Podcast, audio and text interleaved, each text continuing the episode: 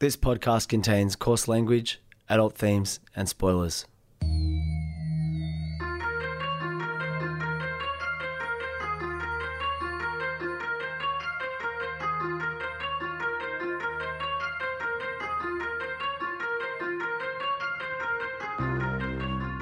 My name's Peach, and for the past couple of years, I've been helping my friend Shag overcome his childhood aversions to everyday foods in the podcast Fussy Eater.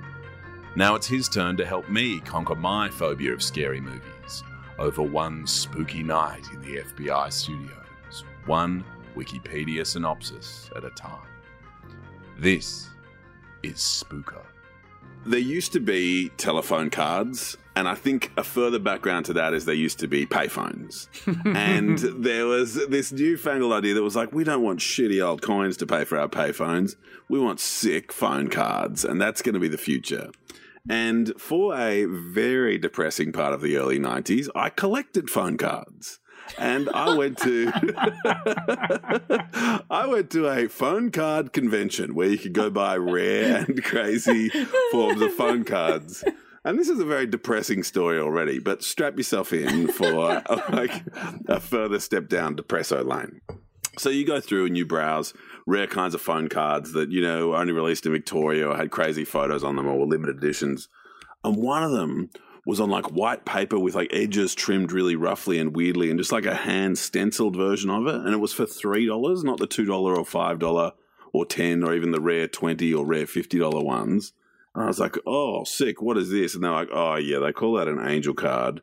It's pretty sick. I probably wouldn't be able to let it go for less than like fifty dollars. And I was like, ooh. and I didn't end up buying it. I remember leaving the convention of being like, fuck, I left so much money on the table not investing in that angel card. Imagine how much it's worth now. And um, of course, I managed to avoid being duped as like a 10 year old or 11 year old or whatever I was. And it sort of leads me to Bugzy Malone, where I'm increasingly feeling like I'm the only person in the world who thinks he's really, really great. And like all his, you know, all his Instagram metrics and stuff, I feel like are just directed at me. And like I'm in a version of The Truman Show where Bugzy Malone being popular is only true to me. We're going to have to ask our guest in a moment. But, but Shag, am I the only person who likes Bugzy Malone? Peach, I don't hate Bugzy Malone. If you were to put a gun to my head and be like, "Do you Yeah. like Bugzy Malone?" I think I'd be like, "Yeah, he's pretty good." If I was to say, like, is there any way he could have possibly come into your life aside from me? Surely the answer's no, no, to no, absolutely not. You know, and, and like I look at a lot of rap blogs and British rap blogs, and it just his name just doesn't show up. So yes, you're right. But but through asking me that question, we've already doubled his listenership. So I think I, I I think you can have a little bit of hope.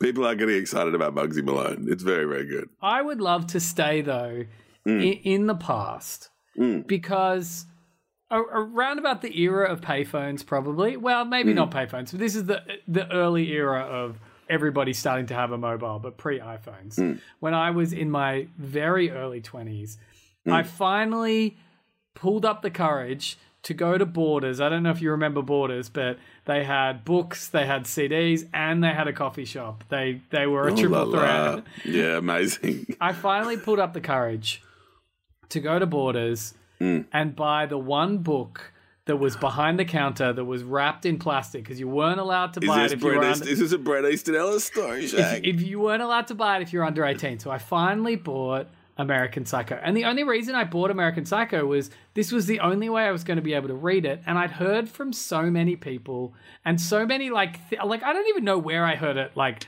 pre the contemporary, you know, social media, web 2, web 3, internet. I don't know how I hmm. heard it, but I'd heard it was the most visceral, most disgusting, most gory, most disturbing book ever written. And so I searched it out and I read it and all of those reports were right. It was. It was awful. I think it disturbed me on a level that potentially damaged me, especially at that young age. I've never really hmm. been able to shake. And I guess the thing about being a horror fan and, hmm. you know, the responsibility I have, I guess, trying to introduce you and, you know, guests, whether they're a shag guest or a, or a peach guest, is there's a responsibility that sometimes when we look for bad stuff, we'll find it. So okay, so so now let me explain. Of course, we have a guest hmm. today, and I've been trying to find a movie to do with this guest for a while hmm. because he understands special effects, he understands the movie industry, and so I was looking for something where special effects were going to be a big part of it. And I'd heard about this film called. Well, in fact, I'm not even. I'm. I'm. I'm going to get to that. But I'd, I'd heard about this film hmm. that was apparently the most gory film of the last couple of years. Now, straight away, that piques my interest because I think, ooh, most gory film of the last couple of years. I do want to see that. That sounds interesting. And so I suggested it to our guest, and I said, hey, I reckon we should do this movie together. Why don't we watch this and I'll see you for the recording? Now, our guest watched this movie before me and sent a message that made my heart sink. And then I watched the movie this morning and my heart sank. And so, first of all, I want to welcome back visual effects legend Will Riker back to the pod with a profound I'm sorry. Will, welcome Thanks, back. thanks, guys. It's uh, it's great to be back, and uh, yeah, thanks so much for the, your suggestion of this um, of this movie, Shag. um, I, I'm I'm not going to sugarcoat it. I found this movie deeply upsetting on every level. I would say, like, this is far beyond anything that I would ever choose to watch myself. Um, I would say. Was it as visceral and evocative as a Bugzy Malone song? Uh, not, not knowing anything about Bugzy Malone, I'm going to say yes.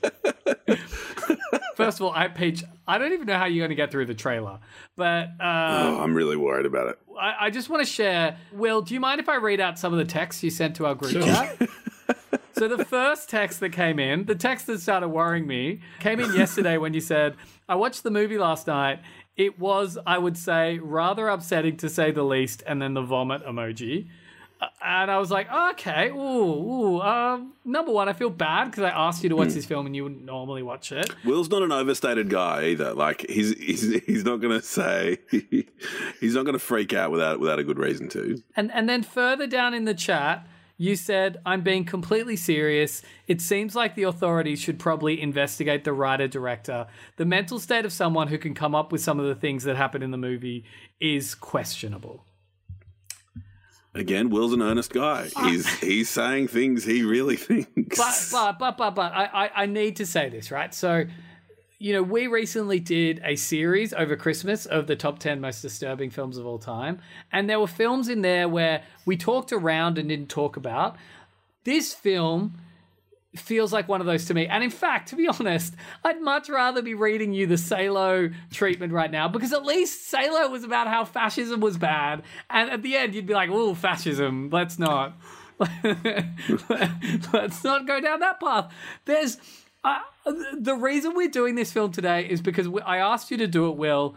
Like, you know, and, and and when you do go investigating in horror, when you are a horror fan, you're gonna find things like this every now and then that you're kind of gonna wish you didn't see. And so, look, today we're doing this film. I'm not going to go through the entire synopsis. There are parts of the synopsis, even reading them back in Wikipedia, I'm like, I'm just not going to subject you to it. And by you, Peach, I'm talking about you, and I'm talking to you listening. If you want to find out more about this film, the Wikipedia synopsis is right there. I guess I feel like I have a responsibility as the person doing your exposure therapy to not go too hard too fast. So today we are doing some of the Wikipedia synopsis of a film that's currently on Shudder called The Sadness. It's just another reason to not like Shudder. Yeah, look, I, I, you know, we haven't even gotten into the movie yet, but um, after we go through the synopsis, so I want you guys and maybe you, Shag, in particular, to answer the question: What is it that is appealing and enjoyable and attractive and enticing about a movie like this, and how does it uh, engage your senses in a in a uh, a way that you find uh, enriches your life? I, I think that is an entirely good question. Oh, fuck. and I can't All right. wait to not have a very good answer for that at the end of this synopsis. All right, sadness trailer in the Tik TikTok parlance. Sadness trailer, let's go. And also, Peach, Peach, sorry, I know. I, I want you to know you can stop this trailer at any point. I think that means Shag. You know me well enough to know that that means I'm definitely going to watch the whole trailer. I'm already four seconds in. I'll, I'll pause now. I'll turn, I'll turn the volume up a bit. I won't do headphones because, oh, disturbing breakdowns. Okay. I've only got a minute 43 to go of this of this version of the trailer. This is the Sadness official Red Band trailer 2 HD 2020 horror, watching on a small phone screen. Normal speed. Should I speed it up, Shag? Yeah, maybe just speed it up. Should I up. just do 1.25 speed Just do so it's a little bit of chipmunk? Yeah. Yep, I'll do that. All right, 1.25 Okay. speed. Sadness Peach. trailer. Let's go. I'm really feeling for you. And, you know, if you're listening to Peach do this at home, like, I honestly don't recommend watching the trailer to this. I just, this is the first trailer I've ever been like, maybe don't watch this. All right, let's do it. Ooh, a bit of kissing. So far, I'm into it. oh, some cities, some motorbikes. Fuck, we're only 17 seconds in. This is easy. Logos. Uh, ooh, fucking creepy dudes. I recognize Piao Liang from Mandarin. Shag, you and I study Chinese. Beautiful. Oh, we got a knife. We got some killing.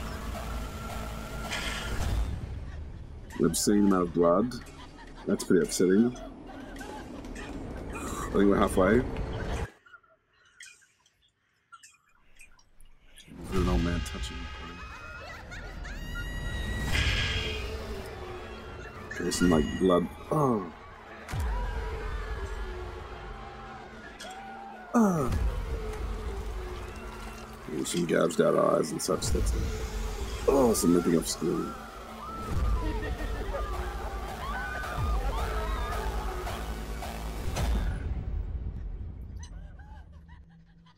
Oh fuck, I'm about to get jump scared.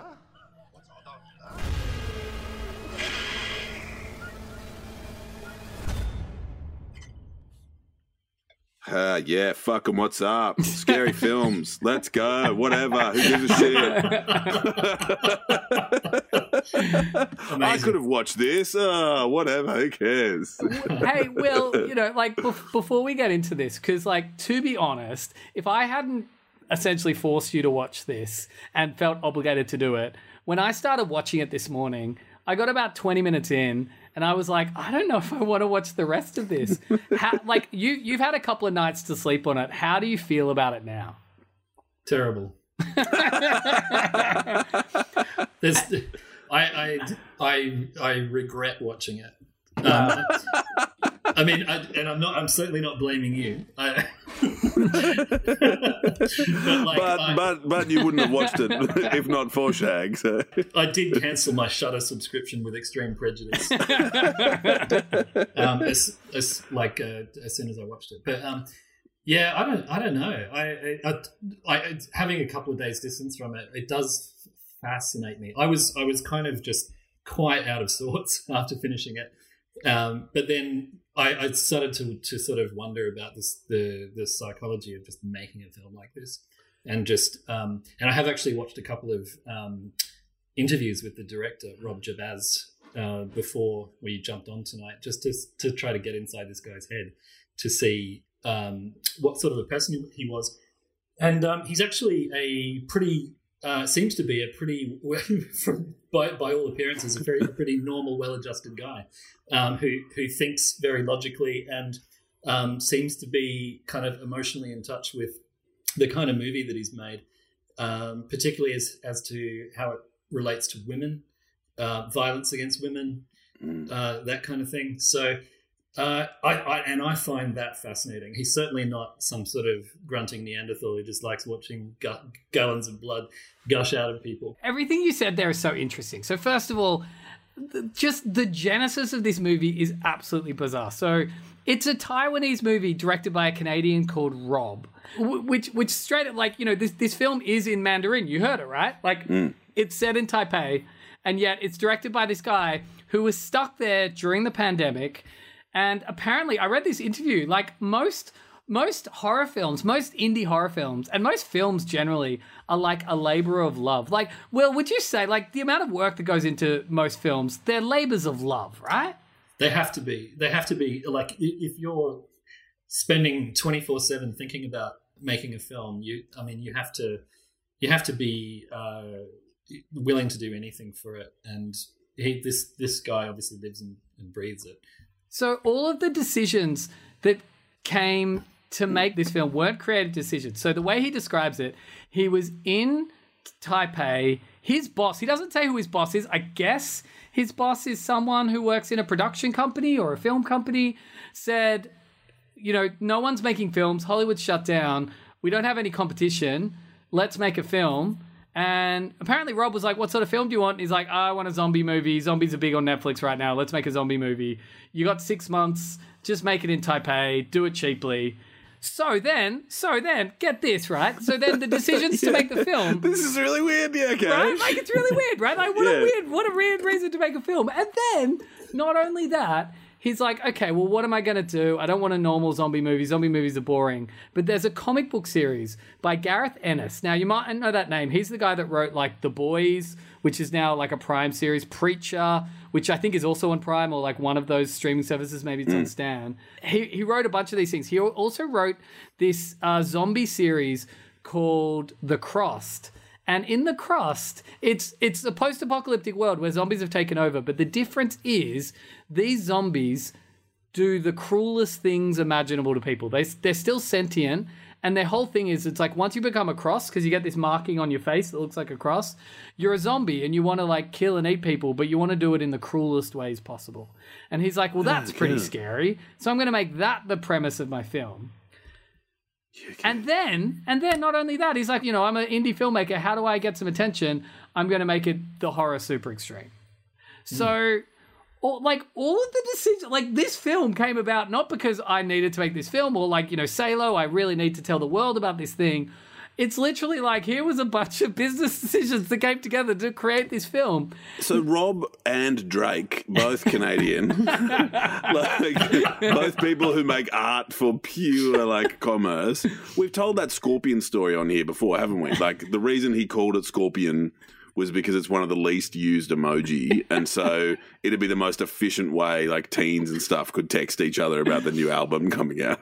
Incredible. Like it's cold, cold commerce coming from Canada. I love it. But here's the thing: it was it, it was successful because this was. I'm trying to remember because like we don't talk an, all that much about marketing on this pod, but there's hmm. there's a lot of psychology underpinning contemporary marketing, and like not in a creepy like Old fashioned marketing was just about tricking people. So that's, yeah, that's cool. Well, no, no, because it is like you know, because it's like pe- people are smart, and so there's there's a lot of psychology that's both come from marketing, but also hmm. that feeds into marketing. One of the most obvious ones is a term you've probably heard of called social proof.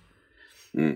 Now, social proof is basically, I mean, there's a lot of ways to describe it, but it's that human. It's sort of a coffee and a case notey kind of thing where you see someone claiming to be an expert and lots of people support them, and then it turns out they are an expert. Well, yeah, It, it comes from apparently from when you know humans are in abnormal or not comfortable situations, and they see how other people are acting, and they assume, well, they know what they're doing, so I'm going to act like them. And there's lots of ways. What's up? there's there's lots of ways that it comes to life. Uh, Hmm. One of the ways it works in you know marketing is when you're like, everybody's watching this film, and if you hear that, it doesn't matter how much you know about psychology. There's a there's an instinctual part of your brain that's like, well, if everybody's watching this film, I need to watch this film. So anyway, I saw an ad for this a little while ago. I must have clicked on it. Every time you're on the internet, you're creating so much data that is attributed to you, not you as you know Shag, but you as a person who is you know your IP address, you who is using this, right? And so clearly it was like, okay, well, this person is probably going to be interested in seeing more ads about this. So I started seeing all the variations of the ad. They, they start getting served to me. And one of them was like, it's the most successful exclusive or launch on Shudder ever.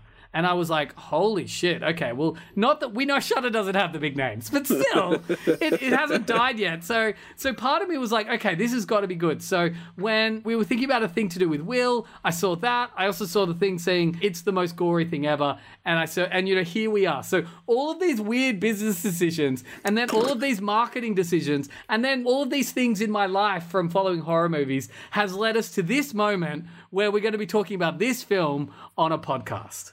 Can't wait. Uh, it is a funny business model, right? Like, I'm impressed Shudder's still going. I remember being invited before of like, we're doing, like, think of it as Netflix, but for professional development for accountants. So you get to sit and say, I'm like, oh, sounds pretty cool and exciting. the other thing about this is before I watched it, and after I got your messages, bef- before I watched it, I wanted to check the reviews. The reviews are pretty positive. The one thing hmm. I do like about Shudder is that it has this sort of letterbox style interface. So when you click in on a movie, you can see everyone's comments about the movies beforehand. It's sitting on four skulls out of five on Shudder. One of the comments was, this is like the holy Bible for gore fans. One of the comments was literally like that. So I was like, this is going to be great. How is this not going to be great? And all of the reviews are basically like, this is one of the best films I've ever seen. All of the reviews at the horror festival where it won like best picture, Fantasia Fest, were like, this is easily the best film I saw all festival. Wow, what a thrill ride, start to finish. But then, Will, I got to ask you about this because a lot of the questions were like, for an extreme horror film, which this absolutely is, the production values and just the general like artfulness to it were top notch. Did you think this film was well shot and like looked nice and was enjoyable to be a part of outside of the content? Um, aesthetically, it was um, it was okay. Like it, it like it, it, it was it was How many professional. skulls? I give it a good three and a half, three and a half skulls out of five. But no, it, it looked pretty good. Um, it was shot professionally. It obviously had some money behind it. It was um, aesthetically pleasing from that point of view. And I mean, from a from a visual effects, special effects point of view, it's ninety nine percent practical. I don't think there's much digital effects in there. I think it's pretty much all in camera stuff. Um, and that all you know looks looks pretty good for what it is. Like um, pe- like people ripping people's faces off, and um, uh, you know ga- gallons and gallons of blood, and people getting stabbed, and um, you know everything else. So yeah, I, I mean, I think it I think it's good. we're kind of joking, we're kind of dancing around the fact that I'm going to set this up by saying that th- this is a film about people doing the cruelest things imaginable to each other, which means there is some sexual violence in it. It's it's a part of this film which I didn't expect wasn't in any of the things. This is the thing that I got from the interview with Rob Jabbaz as well, where he was quite intelligent and analytical about uh, his thought process when he was writing the movie, uh, and he, you know, in terms of like, what can I do that's a good spin on the zombie genre that, that hasn't been done before, and what what's what's one of the he, said I one of the most scary things I find is is malicious intent, and you know, someone wanting to do harm on on on me. Um, and one of the things I find most disturbing to watch on screen is violence against women. So if I combine those two things, I'm going to have the most unsettling, um, hard to watch, extreme movie of all time. And that to me equals a successful extreme horror movie. And that's the sort of wavelength that I I guess I have trouble getting on because like I you know obviously like you just said there's so many reviews out there where everyone's um, gushing over the film and how great it is. Um, and if that's your thing, then this this presses all your buttons and it's and it's incredible. And um, this is something also I wasn't sure in terms of your sensibilities, Shag, uh, for being a horror fan, where where it sits on your scale of like, you know, this is enjoyable for me. Mm. Um, and obviously for you, Peach, it's it's different. it's a, it's a little different. Um, but um, but but being a horror fan, Shag, what, how does it how does it sit for you? th- th- like it, it's tough to say, right? Like a few years ago, in the early days of this podcast, we came to a realization that nuance was super important, right? Things aren't binary, and Fuck, we're insightful. What a great point from us. That's awesome. there are definitely things. I love that we haven't even started the synopsis. Yeah, there are it's definitely awesome. things I like about this film, and to that point, the idea that these zombies are actively trying to inflict the most suffering on you, I find a very dark and awful thought. That in another director's hands, in an Ari Aster sort of hereditary sort of vibe, could have been handled incredibly well. But he also makes a point in one of his interviews where he's like, look, it seems like a lot of horror directors are like, they just want to like build suspense and build the dread. And it's like, I just wanted my, all of my horror to be just blunt force horror. He literally says that. Like, the, the weird thing about this film is it's not a labor of love, it's a purely intellectual exercise. It's like, what's going to work? I've been asked to do these things. How can I make this thing as successful as possible? And it's worked because it's one of the most successful things that's ever happened on Shudder. So there are things I like about this film, but in general, the, the gore is too much, I think. I, I, I- also don't like I, I to be honest I think sexual violence is lazy so I'm not really like I guess I set it up by saying that I'm, I'm really not going to talk to those moments in this film I'm just going to try and avoid those moments and There's one moment we have to talk about though, in that regard. Okay, we, all right. I know that moment. All right, we will talk about that moment, but I'm just saying there is a moment coming up that's really fucked, and I, I don't enjoy thinking about it. But you can If it's all, like cabin fever again, I'll be pretty upset. All right. It's it's basically like that. So anyway, all right. God. So all right, let's set this film up. Let's just go. Okay. So in modern day Taiwan, uh, in Taipei, medical experts and government officials butt heads over the Alvin virus, a flu-like infection. The government refused to take large scale measures to prevent transmission of Alvin, and many ordinary people doubt that the virus exists at all. However, some virologists fear that it has the potential to mutate and cause serious illness. Now, this is one of those films where it's like, uh, th- it's very cake and eat it too, in the way that it's like, yeah, we're showing you a lot of horrific things on screen, but the true horror is a government that won't take a pandemic seriously. There's a lot of the true horror is this in this film. But I feel like that's wrong because the true horror is just what we're being presented. anyway, so so so uh, we we see this at the start of the film by this this guy Jim waking up in the morning, getting on his phone, scrolling through a bunch of videos about this virus. You know, goes to a YouTuber who's interviewing a doctor. The doctor's like, "We have to take this virus seriously. It's related to rabies. This is something that could have disastrous effects." And the host is like, "Come on, it's an election year. This is all spin." What do doctors know? There's a whole lot of like, oh, you know, like we've got to trust doctors in this. It's there's a lot of messages in this film. This film is like looking for messages because it's probably a little bit embarrassed about what it's showing on screen. Anyway, so yeah, okay. Jim and Kat, a young couple, live in Taipei. And you know what? The true horror is they talk about how the fact that they only have 10 vacation days a year. That's two weeks. That's America. half of Australia. And that's that's the legal minimum you can have in Australia. You have to have like at our company, if you've been there for two years, they give you an extra week and a bunch of extra days. Two weeks is ridiculous. I mean, that's the true horror of the Yeah, sadness. America, um, like America's the same, and there's and there's a fabulous new trend going through like startups in Silicon Valley where it's like unlimited holidays. You can take like we've got no limits. You take as many as you want, and of course, what you do then, if you're a young up and comer, is you take fucking zero holidays. so it's this very calculated. Because it's the uh, fucking panopticon, yeah, of course. Yeah, exactly, exactly. Okay, so Great use of that. Great use of that. Uh, of that metaphor. Going. we're an insightful pod, like you said. All right, so Michel Foucault would be proud of us. so while driving to the train station, they pass a bloody crime scene. Oh, also before this happened, but there's there's something interesting as well. Like there's a lot of things I like about this. It's like I think the verticality of living in a city, you know, there's there's a lot of these um, capitals in Southeast Asia, whether it's like Taipei, whether it's Hong Kong, Singapore, or whatever, where people live quite vertical lives. Like everyone lives in high rises, and I think it's interesting just that experience of just going out to your balcony in the morning and surveying these other buildings. And anyway, this morning he goes outside and he sees an old woman or an old man or an old person with long grey hair and a bloodied front of a hospital gown just standing on the top of a building. Yeah, okay.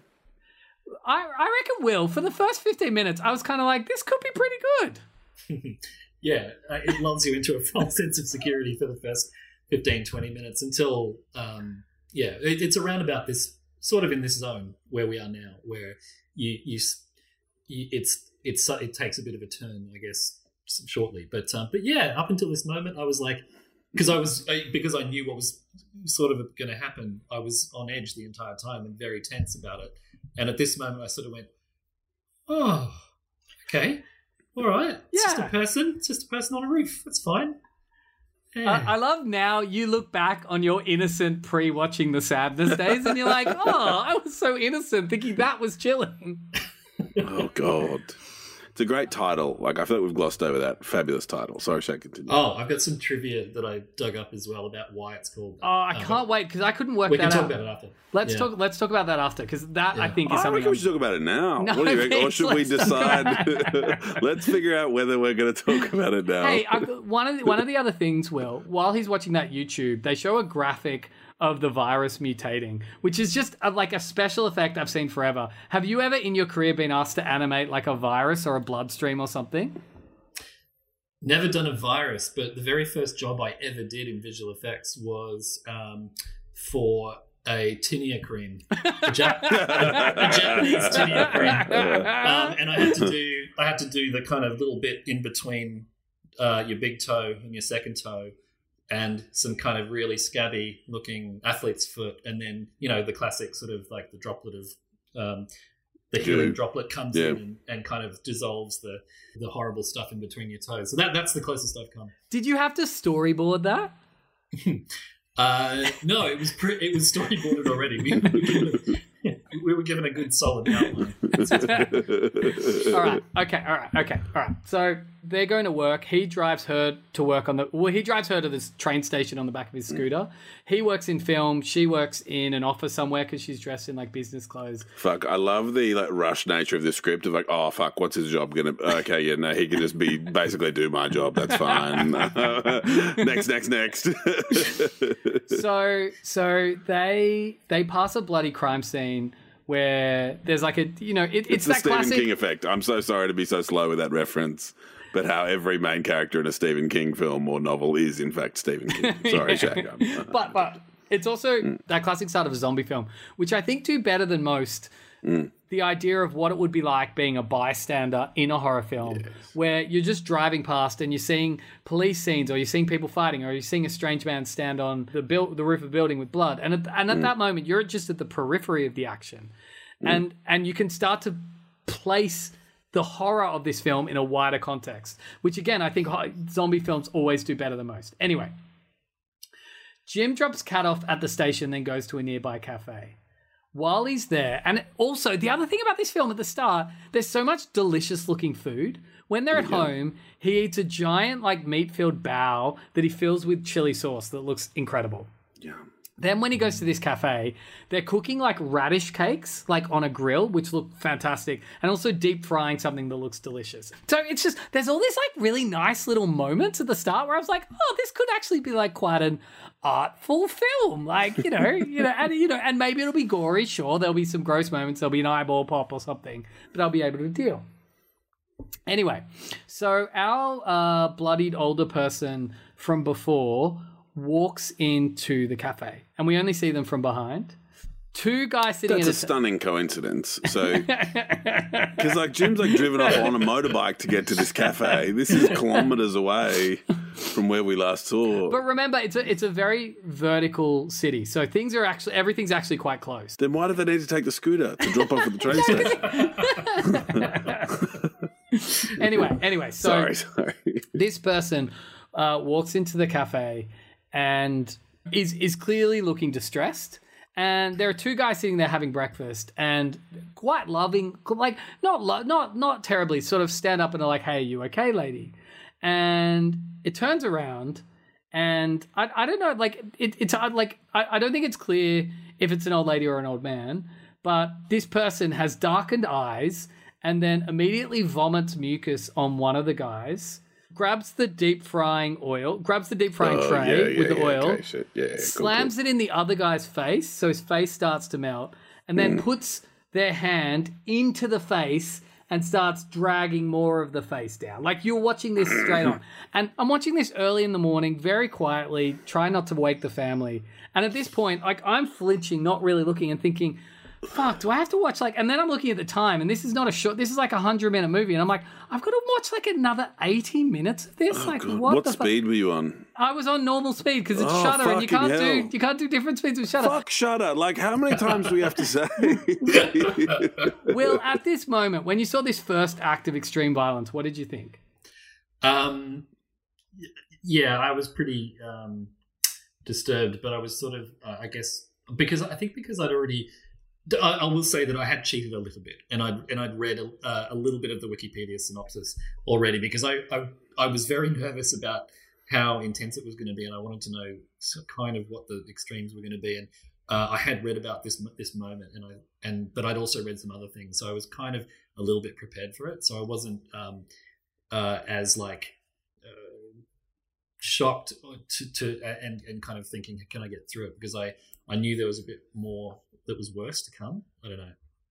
So the man that this person spat on initially then attacks someone else, just starts stabbing someone else in the neck in the place, and just havoc breaks loose. Jim runs out in the street and is chased by this older person who then gets hit by a car. And the person driving the car also has a crazy expression. And then all of these people start looking at Jim and start chasing Jim down the road. And he runs away on foot, being chased very closely by these infected locals who are not shambling, they are running full tilt. So he makes his way back to his apartment on foot where he'd left his phone. He texts Kat to stay where she is, promising to rescue her. Now, earlier on, when he was on his balcony in the morning, one of his neighbors was on the balcony next door using a pair of snizzers, using a pair of snizzers, using a pair of scissors, snipping hmm. the plants, and it was clearly foreshadowing because now this neighbor comes in with a pair of garden shears, and they have a fight, and this neighbor cuts off two of Jim's fingers, but Jim manages to beat him back and escapes. God, thank God this Wikipedia synopsis is uh, not so in depth. So, meanwhile, Kat is on the train, and there's this Oh, yeah. th- there's this sequence where she's sat next to by this gross old man who just won't leave her alone, and is basically like, "So what are you reading?" And she's like, um, "Just sort of leave me alone." And eventually, is like, "Hey, you're really pretty. I've noticed you around." And she's like, that's really fucked. If you say one more thing, I'm going to do you for sexual assault, and then just stays there sitting reading a book. And apparently, according to the director, because I read one of these interviews too, which he was like, a lot of the people who interviewed for this role were like, why doesn't she just leave? And he's like, no, I want her to be like, no, this is my fucking seat. You're not going to let me leave. Mm. And I don't know if that's true or not. I don't know if that's real or not. But that was the point of that sequence. Anyway, while that happens, a man on the train out of nowhere just starts stabbing people.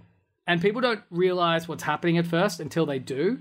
And then again, chaos breaks loose. He eventually stabs this one guy in like the neck, shooting this fountain of blood right up into the sky of the train. And then there's just blood everywhere, there's chaos everywhere. Uh, they eventually subdue this guy, but then someone else starts stabbing, and then it's a total free for all. Did you see the interview where he talked about the logic of um, how he had to plan the shoot of his scenes around how much blood was going to be there because it was going to just totally fuck up the set? That's got to be exhausting, Will, doesn't it? Logistics of that. If like everyone's like, "Oh, sorry, sorry, sorry. Can we just do it one more time?" I forgot my, you know, I forgot my line or whatever. the pressure's on everyone. as soon as you as soon as you cut you know this guy's throat and the geyser of blood hits the roof then that's that's a, a half a day reset or something so let's let's shoot this person um, getting their guts ripped out first and then we'll get to that Yeah, so this is this is a really full on scene. Eventually, as Wikipedia says, and I'm sorry for this explanation, but this is Wikipedia, the Alvin virus transforms the businessman's anger at being rejected by Kat into a desire to rape and murder all women. As other infected passengers slaughter the others, Kat escapes from the train with Molly, a woman who sat next to her, who the businessman stabs her eye out with an umbrella. I love that that's just a footnote in this Wikipedia synopsis. So she rescues she rescues Molly, who is just like holding her eye socket. And the businessman pursues them, and as he goes into the you know the train station, finds like a fire axe and starts pursuing them with the axe. And this man, who's only known as the businessman, even to the director, kind of becomes our main antagonist. Okay, he's like our lead zombie kind of thing. Yeah. Hmm. So Kat and Molly arrive at the hospital, which is overrun with those who have been harmed by the infected. The government then broadcasts an emergency message that everybody watches on the TV, vowing to get control of the situation. this is a truly incredible scene Oh my god, this is like okay. So at this point, one of the generals, so the president speaking, and then one of the generals indicates by you know a close shot of his eyes, and then I think also like a tilted camera. Like anytime you know they're bad, the camera's on an angle and maybe like aimed up a bit, so it's just like an extreme angle of their like sneer. He grabs a grenade, grabs the president, stuffs the grenade in the president's head, and then the president's head blows up on live TV, and then it cuts to like, you know, we're having technical difficulties. Sick. there's an element to this film which is clearly sort of joking and i think a lot of extreme horror like again i'm, I'm not going to answer this question now because i'm not the target market for this but a lot of this extreme horror is almost like how far can we push it to the point where it's almost comical But it's that inappropriate laugh response that I'm almost Yeah. at. I'm like, they blew up his head. Oh, fuck. Like, oh, oh, oh. Is it there's the um is it is it there's the right term cognitive dissonance where you kind of like it, where he is talking about it and going oh and then he shoves the grenade in his mouth and his head explodes and we all go ha, ha, ha, that sounds amazing but then when you actually see it happen visually for real um it's a bit of a different experience So the hospital patients begin to panic, distracting the police officers there. Just as Oh, shit. Shaggy, you're going to share something in the chat that's going to be pretty upsetting. no, no, no, I'm not going to shout. Okay. I'm, I'm actually not going to. Um, just as the businessman and other infected locals break through the doors, Kate escapes into a stairwell as the business. All right. uh, I feel a responsibility not to talk about things in a film, but Will, I know you want to talk about this. I we we can we can skirt around it. It's just one of the most extreme things I've I've seen in a movie. Like this this is like after we've seen all this up to this point of of like everything that's happened and it takes it to this level, which I thought was sort of like a cherry on the top, I suppose. So so massive warning, maybe maybe skip ahead for a minute or whatever. And keep in mind you don't see this. Like there's no way they would show this on screen. But that's that's also what I find fascinating about it. Like truly fascinating. Like the, the given everything we've seen, the camera pans away from this moment as if it's like you remember the the scene in Reservoir Dogs where he, the, he cuts the, the ear off the guy and, and like everyone was so shocked at the time and you know uh, this is this is this horrible thing that happens in, in Reservoir Dogs and when you actually see the movie it's like you see him go in for it and then the camera kind of pans to the roof and you just hear the sounds of him screaming as he cuts his ear off well it's a bit like to me it was a bit like that This movie is basically Reservoir Dogs. so so yeah, like I said, like I said, massive content warning. He he he is he essentially s- uh, sexually assaults her eye wound. yeah and, and like I, I guess the thing I want to say about this film is there was a point where I was like, up to this point, because this is about halfway through, I was like, I get it. The gore's going to be over the top, and I thought I knew how far they were going to push it. And at this, this is the point where I was like, oh fuck, like I actually feel bad about making you watch this film, and like I get all of your responses because I'm kind of like, you're right. Like, why go there?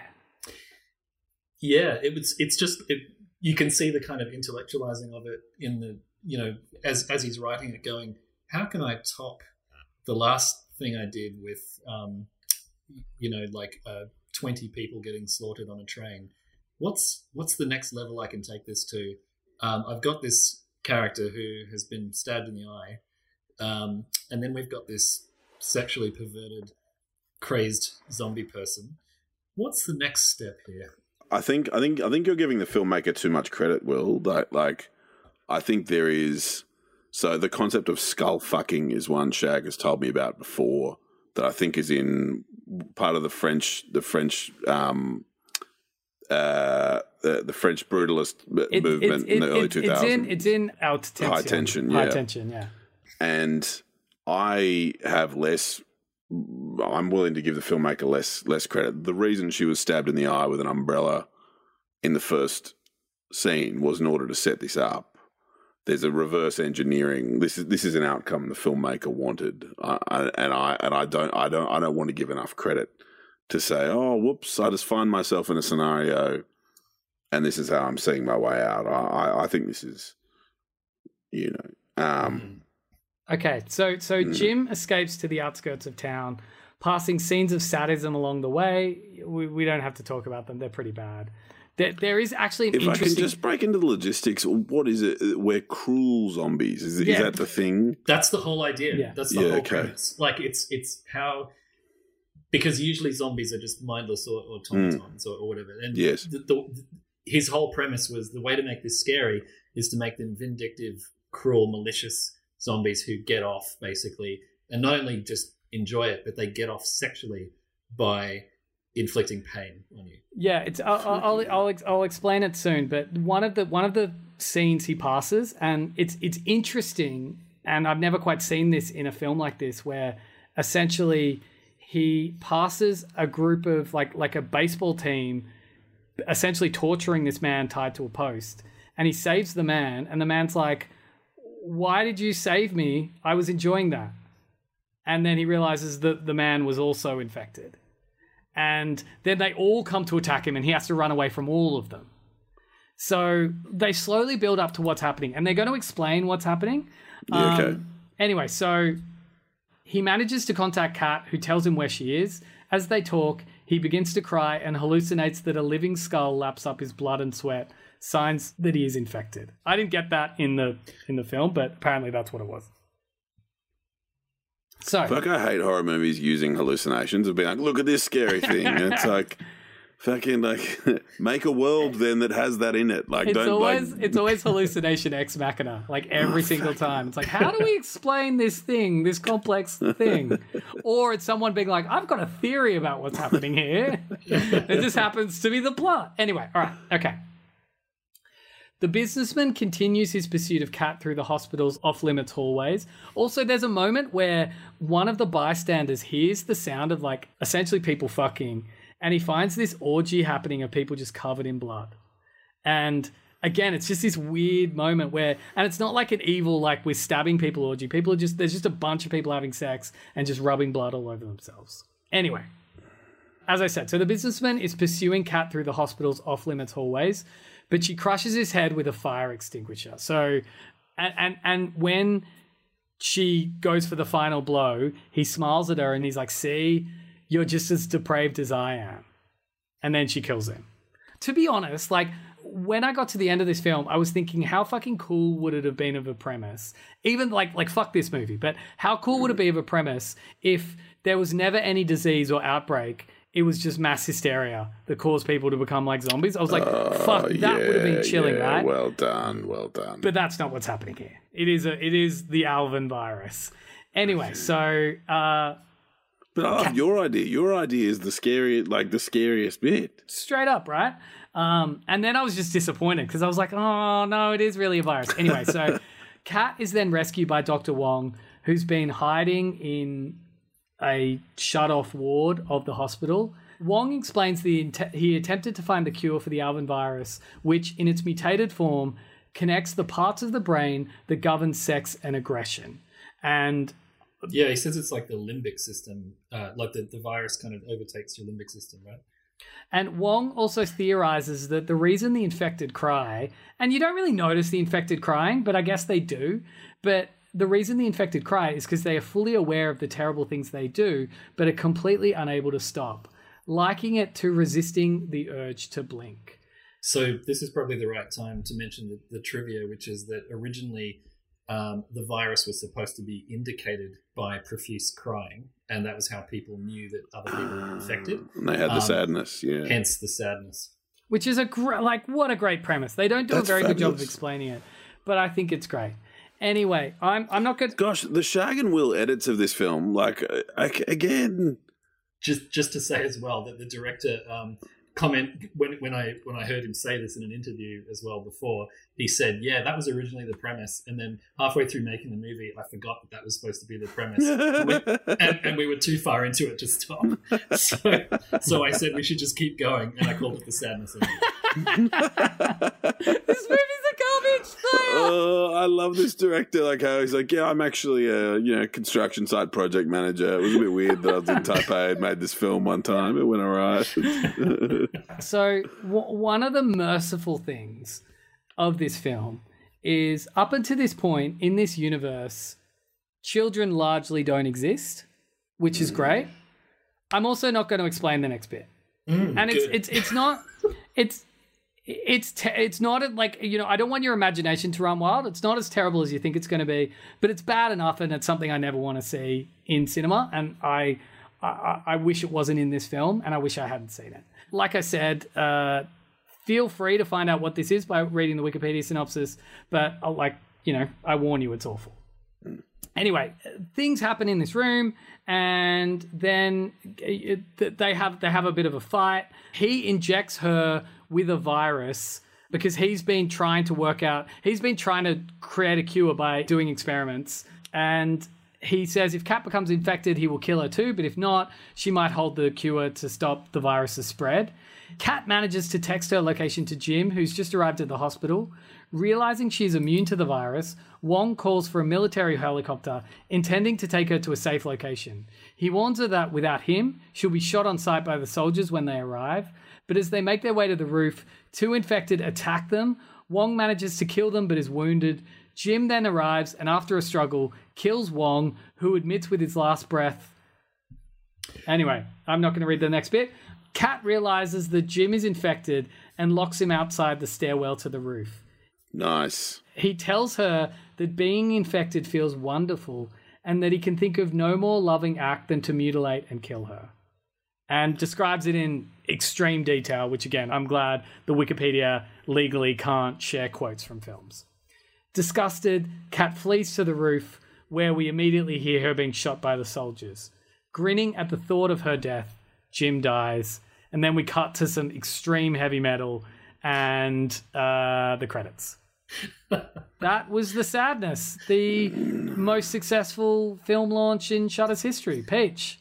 C- 'cause- but sorry, before before you give your reaction, Yeah, Will, go. Sorry, I just wanted to say there was one little other bit of trivia that I found as well, just on top of what you just said. Um, there was a scene apparently cut from the script where an infected individual enters an operating room where someone is having their brain operated on, and the said infected defecates inside the open wound. God. Like, it was cut. It was cut because the producers thought it was too funny.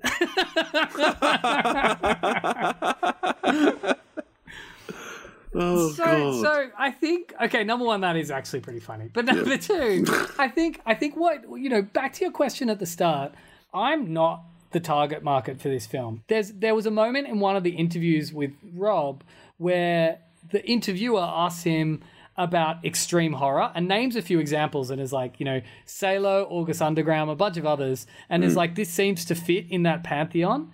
And the director, like, very nonchalantly, is like, yeah, I've seen all of those. I watch anything. And I think there's an audience for which films like this do not faze you at all. And thus, I guess you can see whatever the humor is in it. And for that audience, horror is not intellectual, horror is a visceral experience, I think. Because for me, as a horror fan, and why I want Peach to get into it, I want you to feel the dread. I want you to feel the fear. And if mm. gore is used, and gore can be used incredibly effectively, I want it there to be a build to it so it feels earned. And in this film, none of those things really happen. Well, during the discussion, Shag, you you did a "fuck this film" line. You're like, "Yeah, I fuck this film." Like, i i if the horror genre is about being one of the few genres, perhaps even including comedy, that is about generating a specific response of like, you know, all all types of subgenres, all different versions of it. Essentially, you want to manufacture that that response, that feeling of fear. Um, that is a legitimate Mhm. you know, thing for a work of art to try to do, to try to move you, to change you, um, you know, to leave you touched by what the artist has intended to make. And that I think is completely legitimate. I think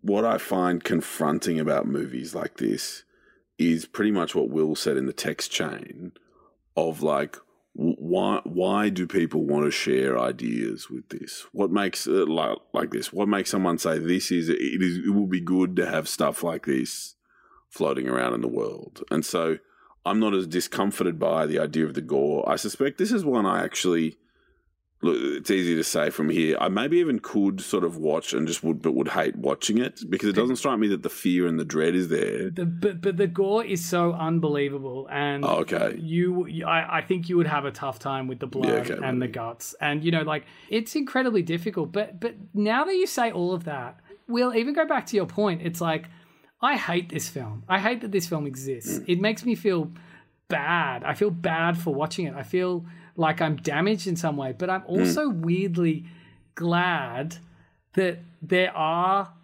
these extremes in like I, like I like that there's a danger to the horror genre where if you keep looking hard enough, you'll find something this fucked. I don't know.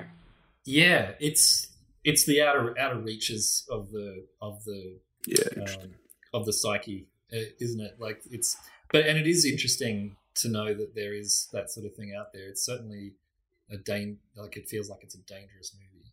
I don't know. I don't really know what to say about it to be honest. Like it just it does fascinate me that it, that it exists and that people can be wired in that way to find it um, interesting. I think on one view it's a massive success because I'm now sitting here thinking about well, fucking, what is art for? Like you know, and if you're like, you sort of then find yourself in a position of like, holy shit, like how does creativity speak to the souls of eight billion people? I think if what you've done evokes that question, then you've actually probably had a huge success. Wait, wait, wait, wait, wait, guys, guys. Is the sadness a five skull movie? Uh, this was recorded at FBI Studios. Please like, subscribe, and follow wherever you can and as much as you can. And Reshes, what's up?